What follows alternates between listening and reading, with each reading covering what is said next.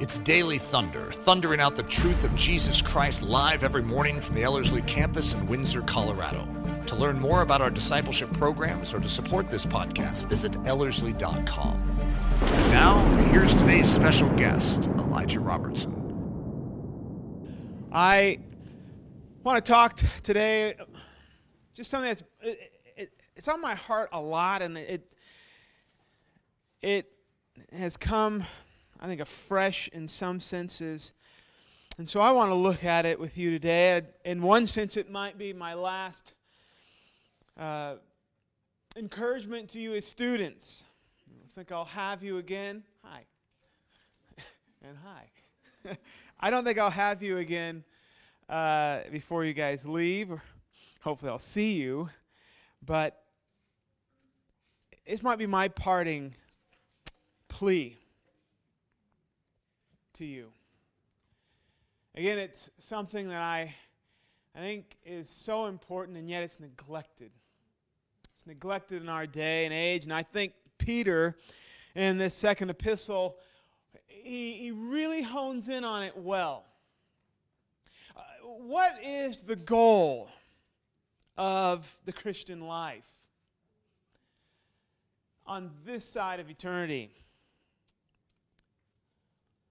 What is the goal as we gather and we preach, we teach, we share the Word of God together? What are we doing? You ever think about that when we, we gather in a, a building, oftentimes, and uh, with a local congregation, and the Word is preached, or maybe you come to a Bible school and the Word is preached? Uh, you study.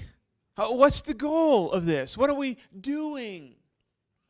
Are we having some sort of social club? Is this how we, uh, you know, maintain the church? Uh, is this how we keep it going and make sure it doesn't die? Oh, what are we doing? What's the purpose? Surely it's not a social club. Surely it's not how we make sure the church uh, doesn't die, as it were. What are we doing? What do we hope for? I think it's nothing less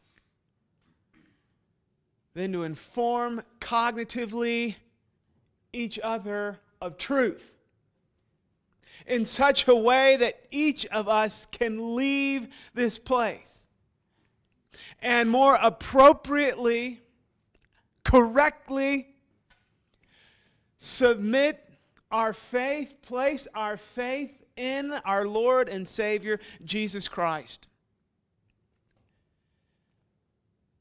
If you don't walk out of a gathering being reminded, I'm not saying you have to have something new. I don't plan on saying anything new today, by the way.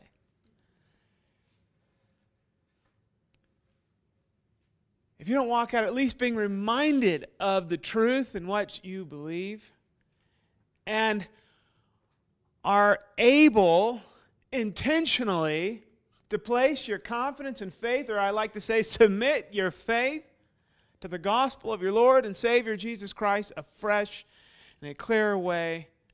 If you're not able to, let me put it in terms that we use at Ellerslie a lot. If you're not able to reckon the truth afresh, we have not succeeded in our purpose. The goal of the Christian life on this side of eternity is to move to maturity. Christian maturity. This is what we desire. This is what we do as we gather together to grow to Christian maturity. And nothing less. Christian maturity is not experience, although it involves experience. It is not ministry, although it should and would involve ministry. That's not necessarily Christian maturity. I'd say it's what I just said earlier. It's being able to place your faith correctly. And ever increasingly correctly in the gospel. of your Lord and Savior Jesus Christ and have the substance of that in your life. And I think that Peter does a good job of pointing us in that direction. Uh, I want to focus on the importance of knowledge today and doctrine. Don't get scared. If we are going to grow to Christian maturity, one cannot bypass the cognitive element of our faith. You do not bypass your mind.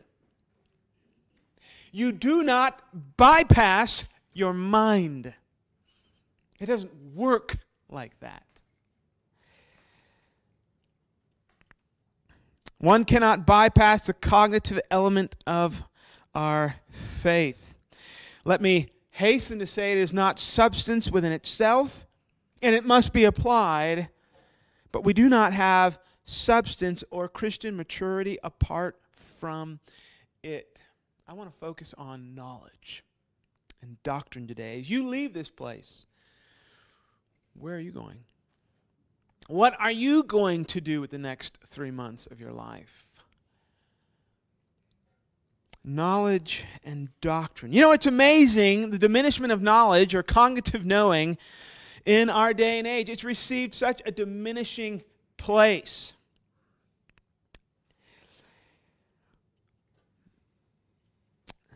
To use one's mind to know is almost out of the question in our society. People do not appear to be unsettled when they hold contradictory concepts. They can even acknowledge them and continue to hold them or argue these contradictory concepts that they are espousing. But this is not only outside the Protestant evangelical realm, this is within the Protestant evangelical realm. Spiritual experience is exalted over careful study. Isn't that amazing?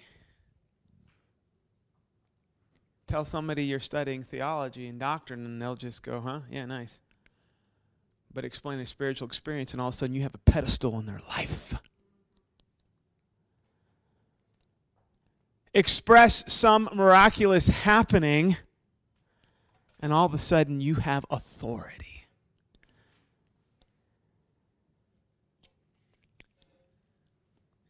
The problem is, we don't, we don't realize that spiritual experience separate from understanding can never lead to Christian maturity.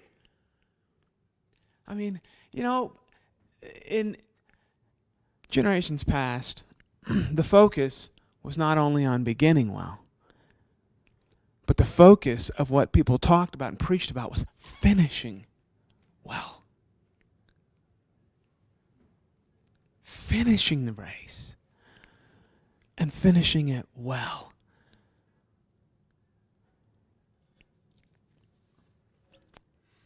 Spiritual experience, separate from understanding, can never lead to Christian maturity and may very well be superstition.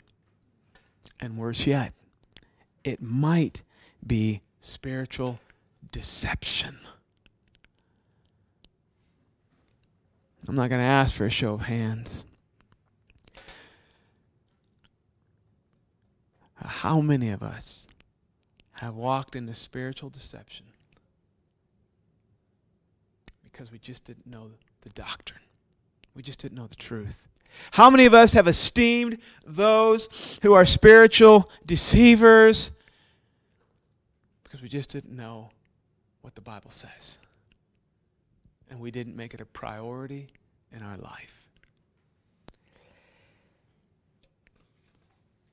Worse yet, you mentioned doctrine. And Christians seem to have, well, at least in different circles, seem to have almost a distaste for this concept, almost a revulsion for the idea, idea of doctrine. Uh, that's incredible within the church of Jesus Christ that it could have a distaste for doctrine.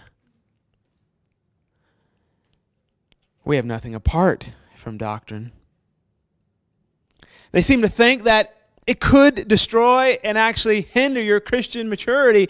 Worse, it could destroy the unity that we have. I'm not sure why we want unity apart from doctrine.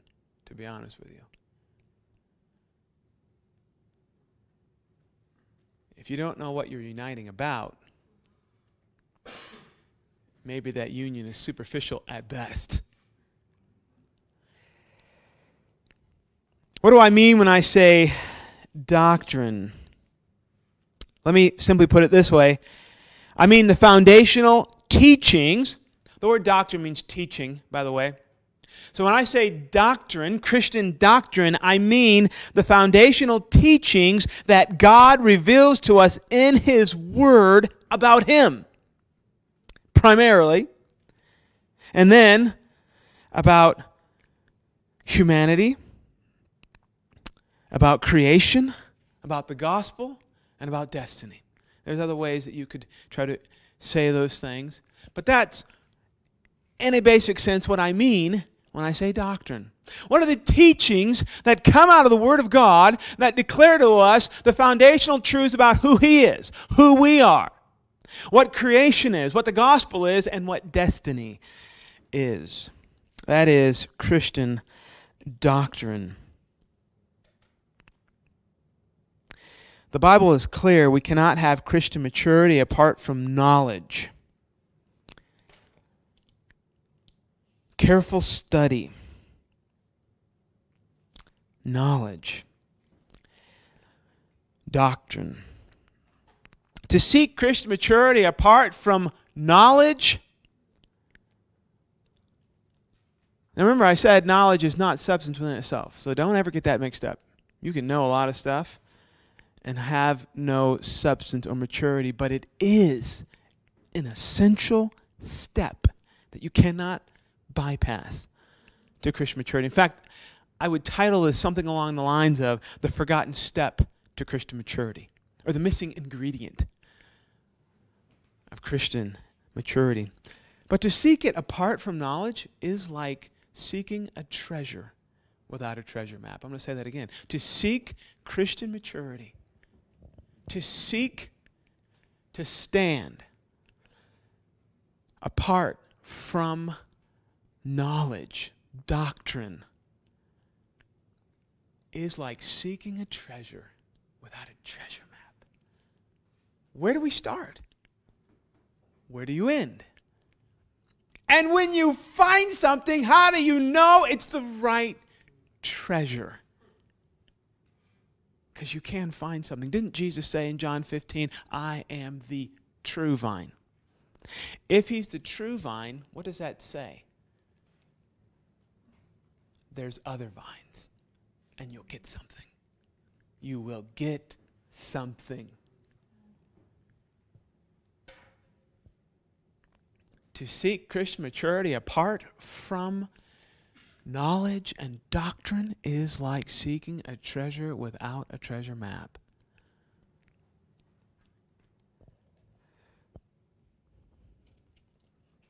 my hope, my goal is that we would walk out of this room with a greater esteem for sacred scripture in our pursuit of Christian maturity. Number two, that we would also esteem the doctrine that we receive directly from that divine revelation or from sacred scripture. And lastly, that we would have a greater grasp of how the careful study of sacred scripture and doctrine, or the doctrine that comes therefrom, are non negotiable ingredients to Christian maturity. I'm getting older. You know, I lost my hair around 19. I started losing my hair. So I guess I can't claim that's what made me older. But I am getting older now. And my idea of what maturity is is changing drastically.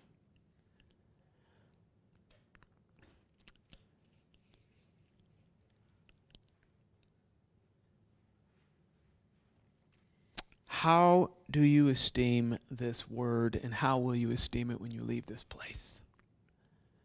And how do you seek and pursue the doctrine that comes out of it? Do you know it is possible to immerse yourself in reading the scripture in a non intentional way and be filled with verses and nuggets and pizzazz, but not begin to possess the substance that you can have in it. Because the substance is not verses. Let me put it this way.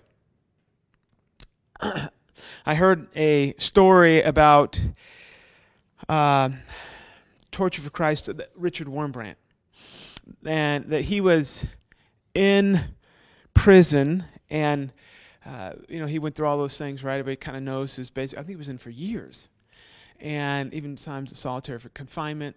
When he got out people asked him uh, so what verses because he, you know, he memorized a lot of verses. I think he even memorized like one about fear i think for every day of the year this, th- things like that. And you can check this out for me.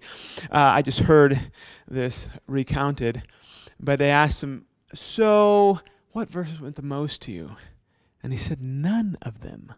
And as a as a normal evangelical christian we're kind of taken back like what do you mean none of them you know he said listen knowing Psalm 23, the Lord is my shepherd, I shall not want, is not helpful. But knowing what that truth leads to is. Knowing what is behind the concept. It's one thing to say, hey, the Lord's a shepherd and I, I will not want, but why is he a shepherd? What upholds that truth? Do you know the doctrine? Do you know the substance and the reality of who God is that makes him able to be a shepherd in what you can declare to your own soul you or I will not want? That's doctrine. Doctrine is to understand what upholds the truth. Let me bring this to Ellerslie World. What, what's your position? But do you know the doctrines? That uphold those or that very statement. And are you ever increasing in the doctrines that uphold that very statement?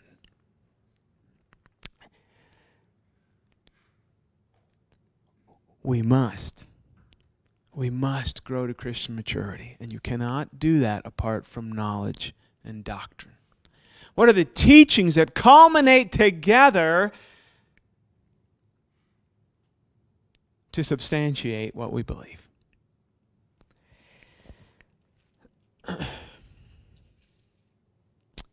Well, let's take a closer look at the book of Second Peter and see how he begins to espouse this concept of knowledge, of doctrine. You'll find this throughout Scripture, um, but I think it's great. It's, it, it's seen here. And actually, I was assigned to speak on something in 2 Peter a, a while back here for Daily Thunder, and then we skipped it. And so I just kept going in Second Peter, and then that's I'm still let's enjoy this in Second Peter. Now the verse that I read, the text that I read in the beginning to ground what we we're talking about was uh, the last verses in Second Peter, and you'll notice in verse 18. Well, let's start with 17. It says, "Yet you therefore, beloved, knowing this beforehand, take care." So take care that you are not carried away with the error of lawless people and lose your own stability. Verse 18, but grow in the grace and the what? Knowledge of our Lord and Savior Jesus Christ. So he ends this epistle hearkening back to this concept. I've warned you, I've told you beforehand, you and this is what you need to do. You need to do that you're not carried away with the error of wrong doctrine. That's really what he's saying. The error of wrong teaching. How do we do it? By growing in the grace and the knowledge of our Lord and Savior, Jesus Christ. Now, you remember in 2 Peter, Peter is most likely near his death. He might be in prison at this point, and he knows, most likely he is in prison, and he knows that he is on his way to put off his physical temple. we also know that he's writing to believers. So don't mistake that. He is writing to believers in verse 1. He says, uh, in his salutation, he says, Simon Peter, servant and apostle of Jesus Christ, to those who have obtained a faith of equal standing. So he's writing to those who are in a faith, have obtained a faith of equal standing with his.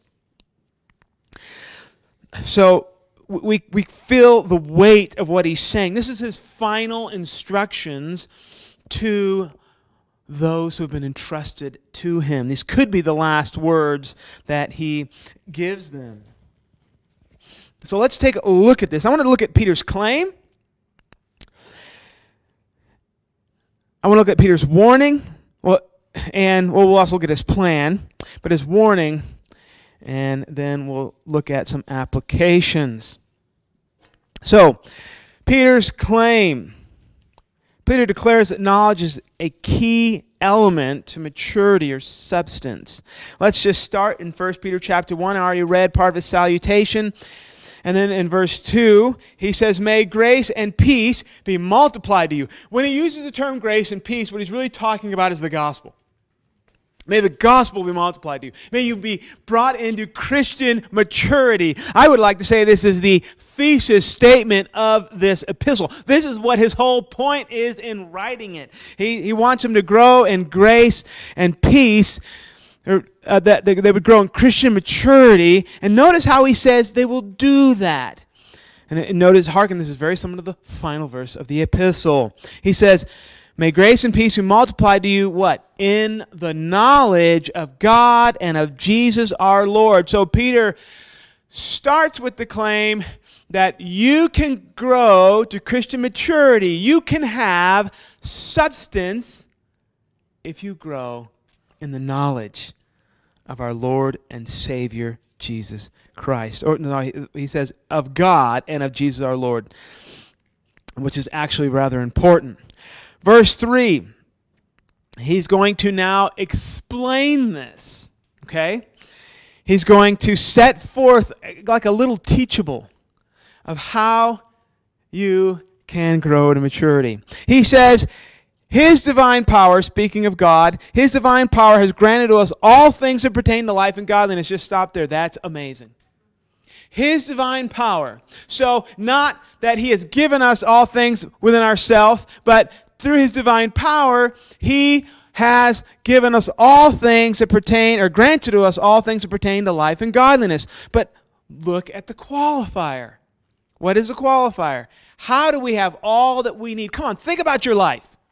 Think about the things you're dealing with. Think about the things in front of you. Think about where the society is going right now. How do you have all that you need for what's going on today? And tomorrow. What does he say? Through the knowledge of him who has called us to his own glory and excellence. So his divine power will be at work in you, giving you all you need for this life and godliness. It does not matter the circumstance or the temptation. And I know I, am not speaking that as if because I'm something, only because the word declares it. Not because I have something within myself. But he qualifies that through the knowledge of him. His divine power will be at work in you as you know, as you cognitively are aware. Let's go on. He's going to define and explain what he means by this. His divine power is granted us all things that pertain to life and godliness. So he said, through the knowledge of him who has called us to his own glory and excellence. Again, it's a comma. So then he's going to go on. By which, so, so through this knowledge of him, he has granted to us his precious and very great promises. So as we are knowledgeable of who God is, we are being given these promises, these cognitive claims, truth claims, that's what they are. God gives cognitive truth claims to us as we grow in this knowledge of Him, these, and these very great uh, promises, so that through them you may become partakers of His divine nature. So go back to divine power has granted, and, and, but how is it? Because you're partaking in the divine nature of God. And his divine power grants you all that you need. But how do you partake in the very nature of God? It's only one answer. through the knowledge of Him. You begin to learn the truths of God. And you begin to see God's claiming this, God's claiming that. God, He's giving me these promises. The Lord is my shepherd, I shall not want. Oh, He's giving me these truths. I like to call it doctrine, the teachings. Not a verse here and a verse there. That's not the right way to think about Scripture. But does all Scripture bear witness to this foundational doctrine? Truth, teaching. And but through that we partake in his divine nature. But how do we do it? It is all based on growing in the knowledge of him. That is an ingredient that you cannot skip over. After that, he's going to go in and begin to tell us to add these things to our life. And, and these are, we don't have time to go through them, but these are qualities of God. Th- these are, it's not things like you add, like I'm going to add something abstract, but it's, it's thinking about who him who has called us to his own glory and excellence. So again, we're not going to go into that, but look at what Peter says in verse he says, if, you don't, if you're not doing these things, you're blind. But look at verse 8. For these qualities are yours and increasing. Look what he says. They keep you from being ineffective and unfruitful in the knowledge of our Lord Jesus Christ. So Peter makes a claim. You need knowledge if you're going to have substance. And then he says, okay, now begin to take that knowledge, begin to put it into practice. And if you have these qualities growing in you, through the promises of God, this knowledge of God that cause you to be a partaker of divine nature, you won't be unfruitful in that knowledge. Because that's another ingredient. And I'm not going to focus on that because my focus is more on we need to grow in knowledge and doctrine if we're going to have substance. But applied knowledge is nothing at all. I mean, sorry, uh, knowledge that's not applied is nothing. We need to be fruitful and effective in the knowledge of our Lord and Jesus Christ, which it says in verse 8. So Peter gives us the, the, the, the recipe, as it were, to be a mature Christian. God's given you promises. And those promises talk about his divine life in you, his divine power, right? That's what we call union with Christ, being in Christ. Christ in me, the hope of glory. That's how I'm living and moving and having my being. I can't do anything in myself. But we have to have these in the knowledge of Him. He's given claims, we are become cognitively cognitively knowledgeable of them and then we begin to reckon them that's really what we're talking about in the, these qualities that i'm again not going to take the time to go through right now and look what Peter says in verse 12. He says, Therefore, I intend always to remind you of these qualities, though you know them and are established in the truth that you have. I think it right, as long as I'm in this body, to stir you up by way of reminder. So, long story short, what is Peter's desire? That we would not forget the basic recipe to Christian maturity. He just lays it out right there. It's just, it's laid out very simply. Through the gospel, we are brought into union with Christ, but you can't partake in that in a substantive way apart from knowing. You cannot skip your mind. I don't know what's wrong with the evangelicals. We take experience and emotions over truth. You cannot know God apart from cognitive knowing first.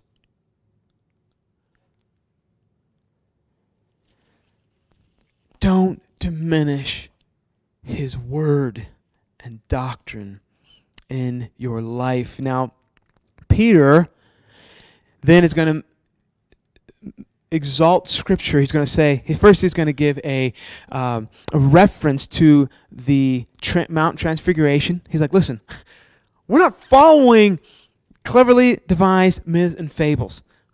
But I know. I saw. I was there. John does the same thing in the, the Epistle of John. That we have touched, tasted, handled, seen. But look what Peter does. Peter turns this. He says, verse 19. Well, we'll start with 18. We ourselves heard this very voice borne from heaven, for we have with him, for we were with him on the holy mountain. So again, he's talking about that mountain transfiguration. But now look at he changes. He goes, and we have the prophetic word more fully confirmed to what you will do well to pay attention as to a lamp shining in a dark place until the day dawns and the morning star rises in your hearts. Knowing this, first of all, that no prophecy of Scripture comes from someone's own interpretation, for no prophecy was ever produced by the will of man, but men spoke from God as they were carried along by the Holy Spirit. So what's he doing? He's saying, look at the Bible, the Word of God, the prophetic revelation of God to us. He's exalting it. He's like, that's a more sure word not just my, my time on the mount where I saw Christ transfigured, but the more sure word of prophecy, Scripture, which you will do well to pay attention to.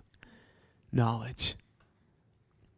You've got to know cognitively. What's wrong? People run around and pray and they don't even know what to pray. Do you pray Scripture or do you just pray? I don't want to hear your words. And you don't want to hear mine, I hope. Let's pray truth. That might be a rebuke to some of us. It doesn't matter if you run around and pray for 45 minutes. Pray truth. What are you praying? What the Bible has revealed of who God is, who we are, what creation is, what purpose is, what right and wrong is, what our destiny is. Don't go outside those bounds. Pray truth. Yeah, you know how many times I hear people pray, and and oh, I, I mean, I'm like probably the chief, been guilty of this. We're praying for somebody, our hearts are in turmoil, what's going on? Oh, God be with them. That's like heresy. That's like wrong. That's like non biblical. But the only way you know that, if you understand the doctrine of God's word. Of course, God is with them. Oh God, will you come and do something in our nation? Is there anything biblical about that? As if we can, we need to manipulate God and drag him down from heaven to help us because we have a much more compassionate and caring and gospel centered heart than God. That's called stupidity. That's called ignorance. Yeah, that, yeah, that was me. so I'm not just talking about you.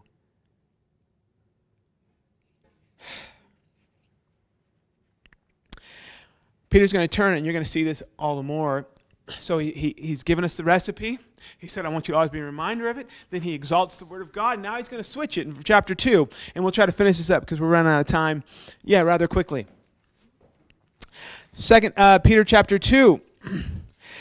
Look what he says. But false prophets also arose among the people, just as there would be false teachers among you. What do you think they're doing? They're giving doctrine, they're giving knowledge, and it's not correct. You're not going to get away from doctrine if you don't you, if you want to. You can deny it. You can uh, you know act like it's not there. You can not use that word. You're still going to do it. You're going to create a list or a set of foundational teachings that inform you on how to view and understand reality around you, whether you like it or not. And he says, look it, but in the Old Testament, back when these prophetic utterances came, there's a more sure word confirmed by God.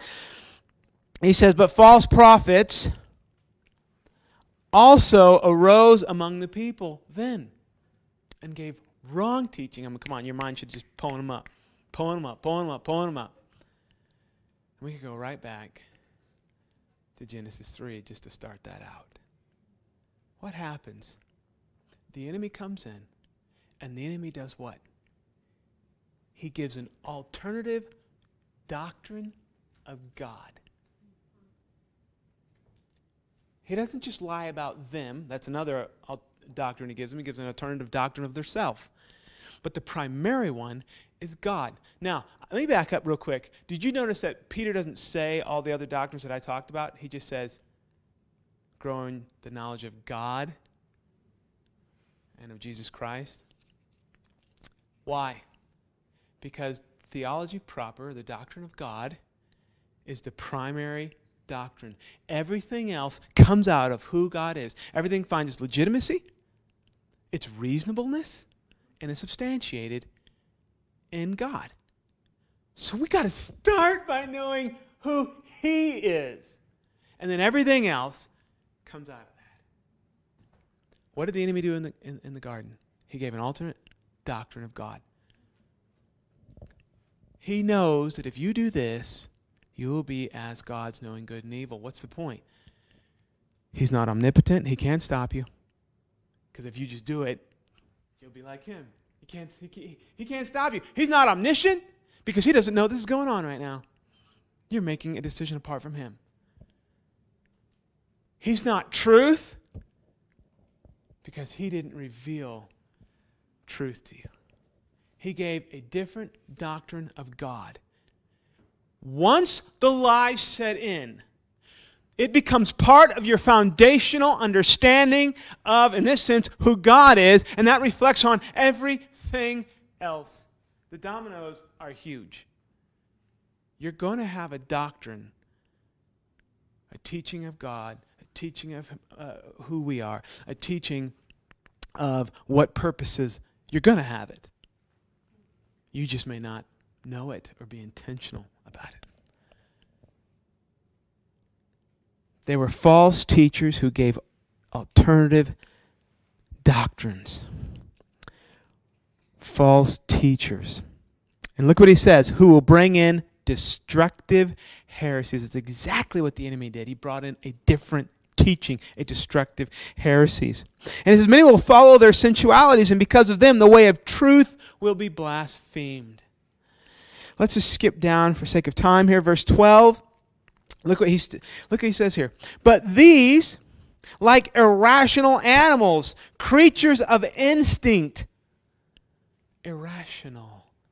People who aren't using their knowledge well. Born to be caught and destroyed, blaspheming about matters which they are ignorant. Guys, use your mind.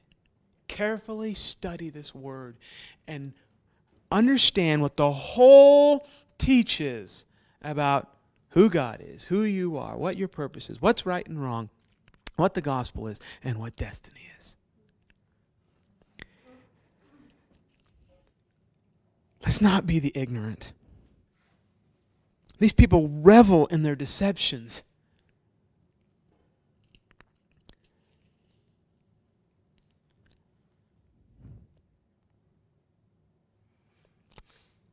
Verse 17, he'll talk about application again, but he'll make an interesting statement. Verse 20, he says, For if, after they have escaped the defilements of the world through the knowledge of our Lord and Savior Jesus Christ, they are again entangled in them over and overcome, the last state of them is worse for, for them than the first, for it would have been better for them never to have known.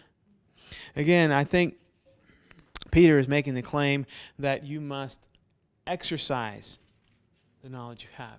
Knowledge apart from uh, application, or we might say applied knowledge, is not good.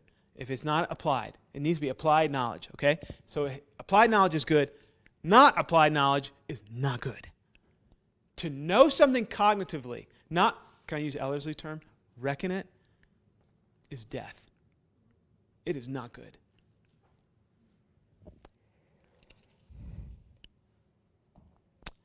In Peter chapter 3, again, he'll go and say, I'm going to stir up your mind, but uh, I am stirring up your sincere mind by way of reminder that you should remember the predictions of the holy prophets and the commandment of the Lord and Savior through your uh, uh, through your apostles. Right? So he's like, know the doctrine, know what we're teaching. This is how you are going to have substance.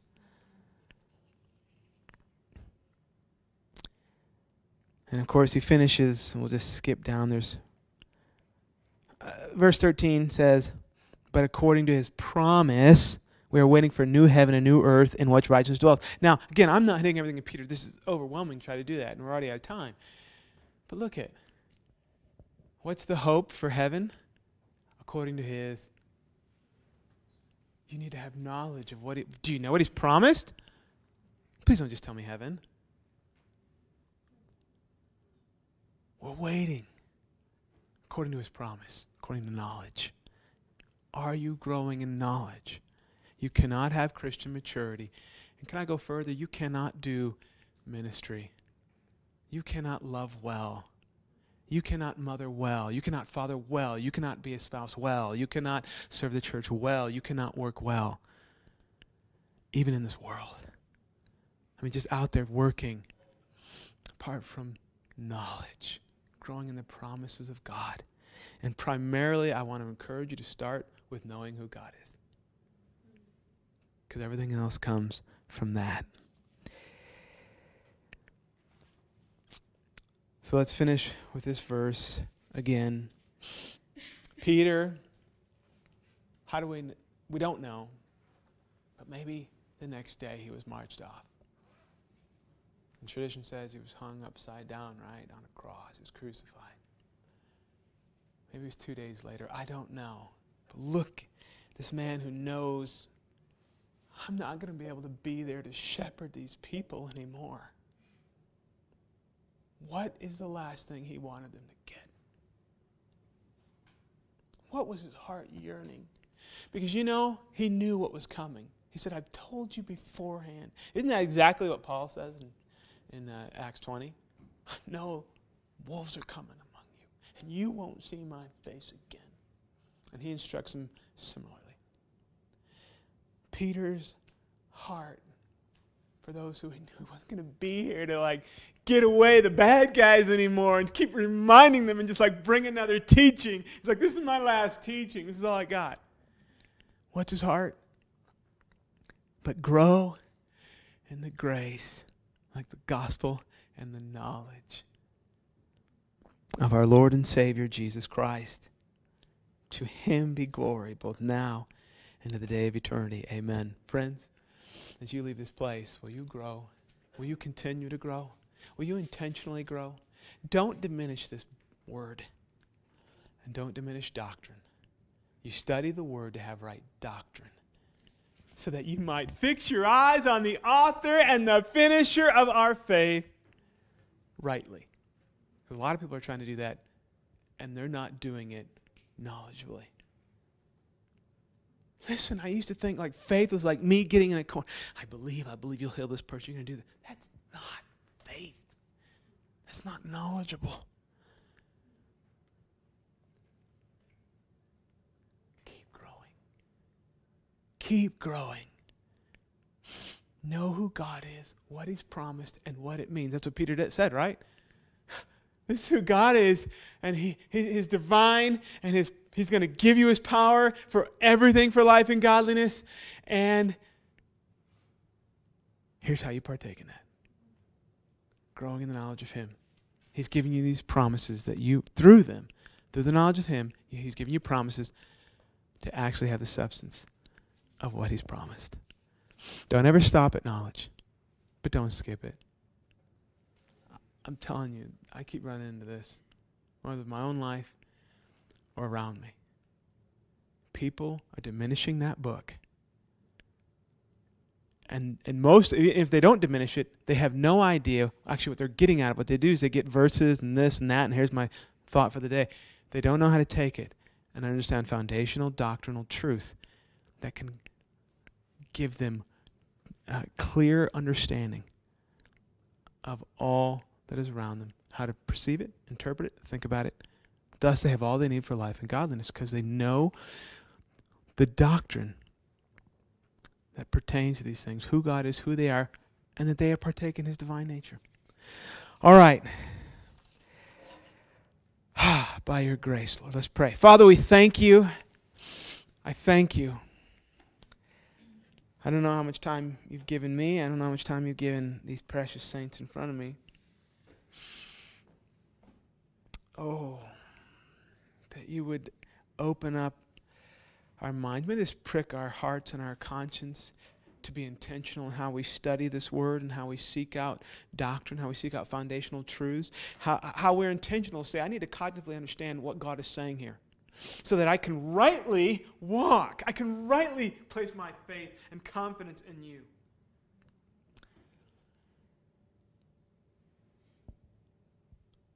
May we do the hard work of study.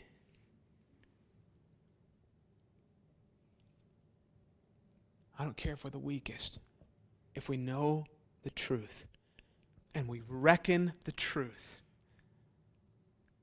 we will not be moved. Praise God. May we not skip over the knowing, the careful study, the theology, the doctrine that's a foundation for the Christian life. What you have divinely revealed in your word, that we might reckon rightly and have substance that leads to Christian maturity. In the name of our Lord and Savior, I pray. Amen. Daily Thunder is a listener supported production of Ellerslie Discipleship Training. At Ellerslie, we are laboring to rouse the Church of Jesus Christ out of its lethargy and build brave hearted Christians for such a time as this. Daily Thunder is delivered live and streamed daily weekdays at 8:15 a.m. and weekends at 9:15 a.m. Join us at live.ellerslie.com. We invite you to visit us at the beautiful Ellerslie campus in Windsor, Colorado for a day, a week, or an entire season of gospel-centered spiritual training. Learn more at ellerslie.com. Thanks for listening.